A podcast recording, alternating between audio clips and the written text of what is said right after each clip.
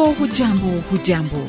Hiki ni kipindi cha neno na anayekukaribisha ni mimi hapa pamela omwodo na leo tutaanza kwa kupitia mafundisho ambayo ni muhimu zaidi na ukiatilia maanani msikilizaji wangu utapata kujifunza jinsi ya kuisoma biblia yako na kupata ufunuo ambao mungu amekutayarishia. Kisha mchungaji jeffrey Wanjala Munyalo atatuletea neno ambapo leo ni mafunzo jinsi ya kuisoma biblia. Karibu msikilizaji wangu. Jambo rafiki msikilizaji namshukuru mungu kwamba katika siku ambazo ametupa amefanya siku hii ili tufurahie na kushangilia kwa kuwa rehema na fadhili zake ni mpya kwetu kila siku. Kwangu mimi ni furaha kuu sana kwa kuwa twayanza mafundisho kutoka kwenye mwanzo wa biblia. Ila mbele ya sisi kuanza mafundisho kutoka kwenye kitabu cha mwanzo kwanza ni lazima kupata maelezo yanayohusu biblia na jinsi ya kulisoma neno hili. Unapomuuliza mtu kuhusu biblia mara nyingi utapata majibu ya kushangaza sana. Katika historia ya mwanadamu hakuna kitabu ambacho kimeletewa kisirani kama vile biblia. Kuna hao ambao wameona kitabu hiki kuwa ni kitabu kingine tu na kuna hao ambao wamekichukua kitabu hiki na kukiweka kati ya vitabu vingine. Kitabu hiki kimekashifiwa na hao walio wasomi na pia wale wasio wasomi na hata kuitwa katika sehemu nyingine kuwa ni najisi kitabu kisichofaa mtu kusoma. Lakini swali ni hili. Je kwa nini uhasama wa namna hii kwa kitabu hiki kiitwacho biblia? Kwa nini biblia imehukumiwa na hata hukumu kutolewa na watu wengi katika vizazi karibia vyote vya mwanadamu?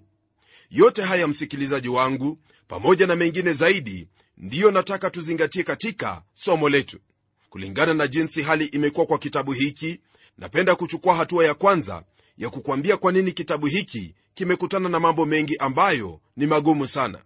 Nayo ndiyo hii kitabu hiki yani biblia ni kitabu cha kipekee. Mtu mmoja alikiita kitabu hiki kuwa ni kitabu cha vitabu. Kisha kuna mwingine ambaye baada ya kusoma vitabu vya imani nyinginezo alisema ya kuwa chukua vitabu vingine vyote uviweke katika rundo moja kisha chukua biblia yako uiweke mbali nazo kwa kuwa kuna hori au shimo kubwa kati ya biblia na vitabu hivyo vingine. Aliongezea kwa kusema kwamba shimo hilo haliwezi kufanyiwa daraja iwe ni kwa njia ya sayansi au ya kidini. Lakini swali ambalo lipo ni hili. Je biblia ni ya kipekee kwa njia gani? Nam biblia msikilizaji ni ya kipekee na tofauti na vitabu vinginevyo vya imani au dini kwa sababu ya machache ya uendelezaji wake kama vile nitakueleza sasa hivi. Hapa tunacho kitabu ambacho kiliandikwa kwa muda wa miaka 16 katika historia ya mwanadamu hakuna kitabu ambacho kimeandikwa kwa muda huo ila biblia peke yake biblia iliandikwa katika vizazi 60 na watu zaidi ya 40 ambao walikuwa tabaka mbalimbali mbali. miongoni mwa waandishi kuna wafalme wakulima wanafilosofia wavuvi wa samaki watunga mashairi wakuu katika serikali wasomi na kadhalika kwa mfano twampata musa ambaye alikuwa kiongozi wa kisiasa aliyesomea katika vyuo vikuu vya misri petero mvuvi wa samaki amosi mchungaji wa wanyama yoshua mwanajeshi nehemia aliyeshika kikombe cha davai cha mfalme arstasha danieli aliyekuwa waziri mkuu naye luka aliyeandika kitabu cha injili na hicho kitabu cha matendo ya mitume alikuwa daktari. Suleimani naye kama vile wafahamu alikuwa mfalme mathayo naye alikuwa mtoza ushuru na paulo alikuwa mwalimu wa kidini. Hawa ni wachache tu miongoni mwa hao ambao waliandika maneno haya. Jambo lingine ambalo lafanya biblia kuwa ya kipekee ni kwamba iliandikwa toka kwenye sehemu tofauti. Musa aliandika vitabu vyake kwenye jangwa naye yeremia akaandika kutoka kwenye gereza ya chini ya ngome. Danieli naye aliandika kutoka kwenye jumba la kifalme na kando ya vilima vya babeli. Paulo aliandika baadhi ya nyaraka zake kutoka kwenye gereza. Kisha luka naye akaandika akiwa katika safari naye yohana mtume kuandika kitabu chake cha ufunuo kutoka kwenye kisiwa cha patimo. Na wengine waliandika maneno haya wakati wa vita miongoni mwa nyakati nyinginezo. Mfano ni kuhusu daudi ambaye aliandika nyingi za zaburi zake wakati wa vita huku sulemani mwanaye akiandika mithali na vitabu vingine wakati wa amani. Pia rafiki yangu kitabu hiki kiliandikwa katika hali tofauti. Wengine waliandika kutokana na furaha waliokuwa nayo na kuna hao walioandika wakiwa katika hali ngumu hata kukaribia mauti. Isitoshe kitabu hiki hakikuandikwa toka kwenye sehemu moja tu bali kiliandikwa katika bara tatu hii ikiwa ni bara la asia bara la afrika na bara la ulaya. Pamoja na haya kitabu hiki kiliandikwa katika lugha tatu yani lugha ya kiebrania kiaramai ambayo ilitumika wakati wa yesu na lugha ya kiyunani ambayo ilikuwa kama vile kiingereza kilivyo katika ulimwengu wa sasa yani lugha ya kimataifa wakati ule. Kwenye kurasa za kitabu hiki kuna mengi maswali yanayowakumba wanadamu ambayo yameshughulikiwa viwavyo. Haya ni maswali ambayo mara yanapotajwa huleta utata na upinzani mkali sana miongoni mwa wahusika. Na kwa haya maswala lile ambalo twapata ni kwamba masala haya yenye utata yamezungumuziwa na hao waandishi katika hali ya kukubaliana sana kutoka kwenye hicho kitabu cha mwanzo hadi ufunuo wa yohana ambapo mada kuu ni upatanishi wa mwanadamu na mungu hasa ukombozi wake. Bustani hiyo ya adeni ambayo ilipotea katika kitabu cha mwanzo yarejeshwa kwa upya katika kitabu cha ufunuo. Na hapo ambapo mti wa matunda ya uzima ulifungwa katika kitabu cha mwanzo kwenye kitabu cha ufunuo wa yohana mti huo u wazi kwa mwanadamu milele. Kwa kweli kitabu hiki ni cha ajabu sana tena ni cha kipekee kwa kuwa kama vile ilivyo kwa mwili wa mwanadamu kwamba huwezi kuuelezea viwavyo bila ya kunena kuhusu sehemu nyinginezo. Hivyo ndivyo ilivyo kwa kitabu hiki yani biblia. Ndiposa mtume petro aandika na kusema kwamba maandiko haya hayawezi kutafasiriwa maandiko haya hayawezi kutafasiriwa kama apendavyo mtu fulani tu. Unapofikiria habari ya kitabu hiki ni rahisi kwa mtu kudhani kwamba haya ni maandiko ya hao wayahudi ila tunapotazama na kuchunguza jinsi ambavyo maandiko haya yaliandikwa twafahamu ya kuwa kuna utofauti wa zaidi ya miaka 1600 katika uandikaji wa maandiko haya. Isitoshe kama vile nilitaja hapo awali kitabu hiki kiliandikiwa katika sehemu tofauti tofauti. Kuna hao walioandika wakiwa kule italia uajemi na kadhalika. Waandishi hawa waliishi katika vizazi na karne tofauti sana na kutengwa na miaka nyingi pia pamoja na hili ni kwamba walitoka katika tabaka mbalimbali mbali za maisha.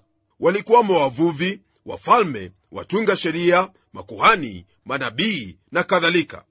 Na kwa habari ya uandishi wao kuna kila aina ya mitindo ya uandishi kila mmoja akiwa na mtindo wake. Kuna historia na sheria zinazohusu umma uhalifu tabia na utu mambo ya kidini miongoni mwa nyinginezo. Kuna mashairi ya kidini mafundisho mashairi ya kuimba kwa kinubi. Kuna mithali mifano historia za watu binafsi nyaraka orodha ya matukio maishani na pia kuna huo unabii na mambo yanayohusu siku za mwisho. Kwa hivyo ndugu msikilizaji biblia siyo tu kusanyiko ya masomo au mashairi mazuri hata kidogo kwa kuwa kuna huo umoja wa wazo ambayo yafanya biblia yote kuwa moja. Masomo na shairi ni nzuri hutenezwa na wajuzi katika nyancha hiyo.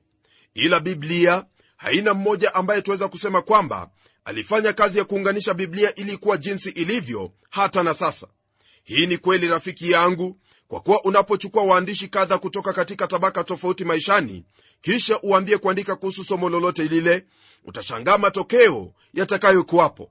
Hakutakuwapo na hali ya kuendeleza wazo moja kama vile ilivyo kwenye biblia. Na kwako wewe ambaye watafuta kweli ni lazima kuchunguza na hata kusoma kitabu hiki ambacho kina upekee wa namna hii. Biblia ni ya kipekee rafiki msikilizaji kwa kuwa katika hayo ambayo wanadamu zaidi ya 40 wameandika jumla ya yote ni kwamba ni neno lake mungu. Kwa hivyo ni wazi kwamba kitabu hiki kina waandishi wawili yaani mungu na mwanadamu. Huenda wajiuliza jambo hili laweza kutendeka kivipi? Mara nyingi watu wanaposikia neno kama hili wao hudhani kwamba mungu aliwaketisha hao waandishi na kuambia hilo ambalo walihitaji kuandika moja kwa moja. Yaani kwa mfano wa katibu au mwandishi ambaye hatumii mawazo yake kuandika hilo ambalo anaambiwa bali amejifunza kufanya kazi hiyo ya kuandika hapo mkuu wake anaponena. Lakini biblia siyo jinsi hivyo bali maana ambayo ninayo kwa kusema kwamba mungu na mwanadamu ndiyo mwandishi wake ni kwamba kila mmoja aliyehusika kwa kuandika kitabu hiki aliandika kwa njia ya mawazo yake hali ya maisha yake hisia na mambo ambayo yaliwakumba wakati ule. Hii ni kama vile inavyodhihirika katika utofauti wa jinsi kila kitabu kimeandikwa. Unaposoma kwa uangalifu utaona kwamba kuna utofauti mkubwa sana kama vile nimesema kati ya waandishi na pia utafahamu mambo ambayo yalikuwa yamewakumba wakati wa kuandika maneno hayo.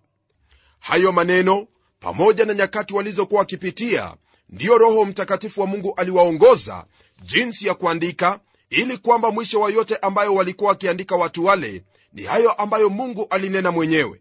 Mfano wa hili ambalo nanena ni kama vile vitabu vya paulo vitabu vya injili na kadhalika. Pia kuna sehemu ambazo mungu aliwaamuru baadhi ya waandishi kuandika hayo ambayo awanenea. Pia kuna sehemu ambazo mungu aliwaamuru baadhi ya waandishi kuandika hayo ambayo aliwanenea moja kwa moja katika sehemu hizo waandishi hawakuruhusiwa kuongezea lolote lile. Hii ni kama vile twapata katika kitabu cha mwanzo na hicho cha kutoka mambo ambayo mungu aliwataka waisraeli wafahamu hasa kwa habari la chimbuko lao na pia kuzijua na kuzishika amri zake. Manabii pia waliandika moja kwa moja kulingana na neno la mungu ambalo liliwajia ila kuna hao ambao waliandika katika mtindo waliopenda. Isitoshe kwenye kitabu hiki twapata kwamba zaidi ya mara 25 maneno kama haya. Mungu akasema neno la bwana lilinijia kusema hivi ndivyo asemavyo bwana na kadhalika. Katika hali ya uwazi kabisa mungu asema kwamba yuanena nasi wanadamu kwa njia ya kitabu hiki yaani biblia. Hiki ni kitabu ambacho cha kuasilia uzima. Na kwa kuamini kitabu hiki wafanyika kuwa mtoto wa mungu kwa kuzaliwa mara ya pili sio kwa mbegu iharibikayo bali kwa neno hili la mungu ambalo ladumu milele hata milele. Kwa taarifa yako ndugu msikilizaji elewa hili ya kuwa iwapo mungu angelinena sasa hivi kutoka mbinguni hakuna lingine ambalo angelikwambia isipokuwa maneno haya haya ambayo yamo katika biblia hii kwa kizazi hiki cha leo. Biblia ni kitabu cha mungu na pia ni cha binadamu. Hii ni kama vile alivyokuwa bwana wangu yesu kristo ambaye alitembea na kuchoka kama sisi ijapokuwa alikuwa ni mungu. Ndugu msikilizaji kitabu hiki ni mlango ulioko kati ya pande mbili za umilele ambapo kristo wa mungu alipitia. Nyayo zake ambazo hazionekani zasikika katika agano la kale ila kwenye agano jipya twakutana naye ana kwa ana akiwa ameketi kwenye kiti chake cha enzi. Ni katika huyo kristo pekee huyo aliyesulubiwa kwa ajili yetu ndipo twapata masamaha ya dhambi na uzima wa milele. Agano la kale unaposoma vyema wapata kwamba jumla yake ni jina hili yani kristo. Nayo agano jipya jumla yake ni jina hili yesu. Kwa hivyo biblia nzima jumla yake ni hii yesu ndiye kristo. Licha ya hayo yote huenda bado una swali la kujiuliza iwapo kwa hakika kitabu hiki chatoka kwake mungu. Nami ninayo baadhi ya mambo ambayo ningelipenda ufahamu ili ufikirie na kutafakari kuhusu kitabu hiki. Tunapowaza kuhusu historia ya biblia twaona kwamba ni kitabu cha kipekee kutokana na jinsi kimehifadhiwa na kuokolewa kwa milinia kadhaa sasa. Kwanza ni kuhusu kuandikwa kwake. Ijapokuwa mashine za kuchapisha hazikuwepo maandiko haya yalihifadhiwa wakati ule katika usawa wote. Hivyo si ndivyo ilivyo kwa vitabu vingine vya imani hivyo si ndivyo ilivyo kwa vitabu vingine vya imani nyinginezo. Maandishi ya kwanza ambayo yaliandikwa katika lugha ya kiyunani kiarami kilatini na kiebrania. Zote zipo jambo ambalo lafanya kitabu hiki kuwa cha kipekee na kutegemewa. Ndugu yangu hivi sasa unaposikiliza kipindi hiki nataka uelewe ya kuwa katika ulimwengu wote hakuna kitabu ambacho kimepitia magumu na kuchomwa na hata kupigwa marufuku kama biblia. Hata sasa kuna baadhi ya sehemu na nchi zingine ambazo huwezi kubeba au kumiliki biblia nalo jambo hili halikuanza hivi majuzi bali ni tangu ule utawala wa kirumi hadi sasa. Kuna mtu mmoja aliyeitwa voltaire mfaransa ambaye alifariki kwenye mwaka wa 1777 naye alisema kwamba baada ya miaka 100 kutoka wakati wake ukristo utakuwa umefutuliwa mbali toka kwenye uso wa dunia na kupatikana tu katika historia. Mtu huyu ni historia sasa nalo neno la mungu lazidi kuendelea mbele. Isitoshe mtu huyu ambaye alijivuna kwa jinsi hiyo baada ya kufa kwake mashine yake ya kuchapisha vitabu ilitumika na chama cha biblia cha jeniva kuchapisha biblia na nyumba yake kuwa mahali pa kuweka hizo biblia. Kwenye mwaka wa 33 mtawala mmoja kwa jina diocletian aliamuru kwamba makanisa yote na biblia zichomwe. Na hao ambao ni viongozi wa imani hiyo ya kikristo walitishwa kunyang'anywa haki zao za uraia iwapo hawatakana imani yao katika kristo. Baada ya miaka 25 konstantin alichukua mahali pake na kuagiza kwamba biblia 50 zichapishwe kwa gharama ya serikali. Kwa kweli matukio kama haya na mengineyo ambayo tuona kwamba biblia imehifadhiwa ni thibitisho kwamba hiki ni kitabu cha kipekee. Na hicho ambacho ni cha kipekee utafanya vyema ndugu msikilizaji kukichunguza maana ni busara kwako kufanya hivyo kuna wale ambao kwa muda mrefu sana wamepinga biblia ila la kushangaza ni kwamba kitabu hiki kimekuwa mwamba imara ambao husogezwi hata kidogo. Kinaendelea kuchapishwa kote ulimwenguni na kuuzwa sana kuliko kitabu kinginecho ambacho kimewahi kuwepo ulimwenguni. Isitoshe hakuna kitabu ambacho kimechapishwa katika lugha nyingi kuliko kitabu hiki yani biblia. Kwa maneno mengine mungu hajazungumza katika lugha moja bali amezungumza katika kila lugha chini ya jua. Na kwa hili la kuuliza je habari gani mungu wako? Anena nawe katika lugha yako na waelewa kile ambacho anena nawe. Una uhakika wa hilo ambalo wasoma katika kitabu hicho cha imani yako? Ikiwa jibu ni la basi jaribu biblia nawe hutajuta hata kidogo. Zaidi kitabu hiki ndugu msikilizaji ni cha kipekee katika mafundisho yake. Unaposoma kitabu hiki kama vile wengi wamesoma wapata kwamba kitabu hiki kina mafundisho ambayo hakuna sehemu nyingine yoyote waweza kupata. Kwa mfano kwa habari ya unabii hakuna kitabu chochote ulimwenguni ambacho kimenena kuhusu mataifa binafsi kama vile taifa la israeli watu wote wa dunia miji na kuu kuliko yote kuhusu yule masihi ambaye ni yesu kristo. Katika maandishi tofauti ambayo yapo katika ulimwengu wa sasa ambayo yasemekana kuwa ni unabii hamna hata moja yao ambayo kuna unabii wa moja kwa moja kuhusu jambo lolote ambalo litatukia au kutendeka hasa kwa habari ya matukio ya baadaye au kuja kwa mmoja ambaye ataokoa wanadamu kutokana na masaibu yao. Haya yapo tu kwenye biblia jambo ambalo lafanya kitabu hiki zaidi kuwa cha kipekee. Pamoja na hayo msikilizaji wangu ni kwamba kwa wote ambao wameanzisha dini zao hata kusemekana kuwa ni nabii hakuna yeyote ambaye vitabu vya imani yao vyanena kuhusu kuja kwao kabla ya wao kuzaliwa. Kwa kutajia zaidi miongoni mwa hayo ambayo yafanya biblia kuwa ya pekee ni historia iliyomo ndani yake ambayo yaambatana na historia ya kawaida. Mfano ambao unaweza kutoa hapa ni hilo taifa la israeli. Hakuna taifa ulimwenguni kote ambalo laweza kusema kwamba lina historia ya mwanzo wao kama vile israeli. Mataifa mengi leo hii pamoja na kabila za watu hawana hilo ambalo nataja kuwa ni chimbuko lao kama taifa sembuse kabila lao soma vitabu vingine vya imani yoyote ile kisha usome kitabu hiki ambacho ni biblia. Nawe utafahamu kwamba kuna hilo lisilo la kawaida katika maandiko yake. Kwa uwazi kabisa biblia inaponenda kuhusu habari za mtu fulani hakuna lolote ambalo lafichwa bali utu tabia na matendo yao ni wazi kwa kila asomaye. Hivi si ndivyo ilivyo katika vitabu ambavyo vyanena kuhusu maisha ya mtu hata ikiwa yeye mwenyewe ndiye ameandika kitabu chenyewe katika vitabu vingi utapata kwamba maisha ya kawaida ya wahusika yamefichwa kwa kiwango kikuu sana hata usijue iwapo walikuwa na udhaifu wa kibinadamu au la. Na kwa mifano zaidi nitakuuliza usome kwenye biblia katika kumbukumbu la torati sura ya 9 aya ya 24 na kwenye kitabu cha mwanzo sura ya 12 kwenye aya ya 11 hadi 13 kisha uendelee kwenye sura ya 49 ya kitabu hicho cha mwanzo aya ya 5 hadi 7 nao waandishi wa vitabu vya injili wagusia makosa ambayo yalikuwepo na pia makosa ya wenzao. Haya tu msikilizaji ni miongoni mwa mengi ambayo yamenenwa waziwazi katika biblia bila ya kuficha lolote lile. Ni mengi ambayo yapo kuhusu jinsi kitabu hiki ni cha kipekee ila kwa sasa nitaomba pamoja nawe kutokana na haya ambayo tumejifunza leo. Na tuombe. Mungu mtakatifu katika jina la yesu kristo kwa kweli ni mengi ambayo tuweza kukushukuru kwayo ila kwa sasa twakushukuru tu kwa ajili ya kitabu hiki ambacho ni cha kipekee yani biblia ambacho umetupa. Ombi langu ni kwamba katika yote ambayo tumeyafahamu kuhusu kitabu hiki utatuwezesha kukisogea maishani mwetu kukisoma na kutafakari yaliyomo kwa kuwa hiki si kitabu cha kawaida. Naomba kwamba ndugu yangu msikilizaji anapotafuta kujua zaidi kuhusu kitabu hiki ewe roho mtakatifu utamwangazia na kumwongoza ili apate huo mwanga wa uzima na kumwamini huyo ambaye ni mada ya kitabu hiki yeye anayetupatanisha sisi wanadamu na mungu yani yesu kristo. Najua kwamba hili ndilo utakalolitenda kwa kuwa nimeomba katika jina hilo safi jina la yesu kristo.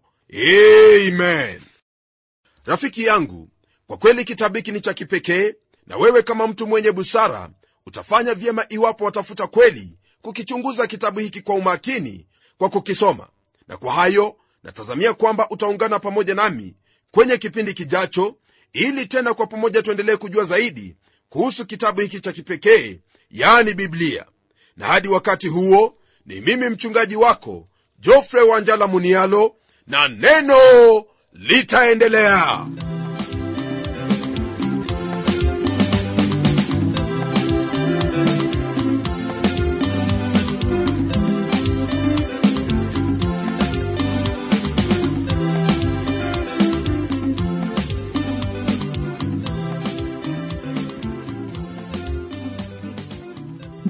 msikilizaji wangu andika barua yako kwa mtayarishi kipindi cha neno sanduku la posta ni 2154 kisha ukumbuke kuandika code namba ambayo ni 00505 nairobi kenya.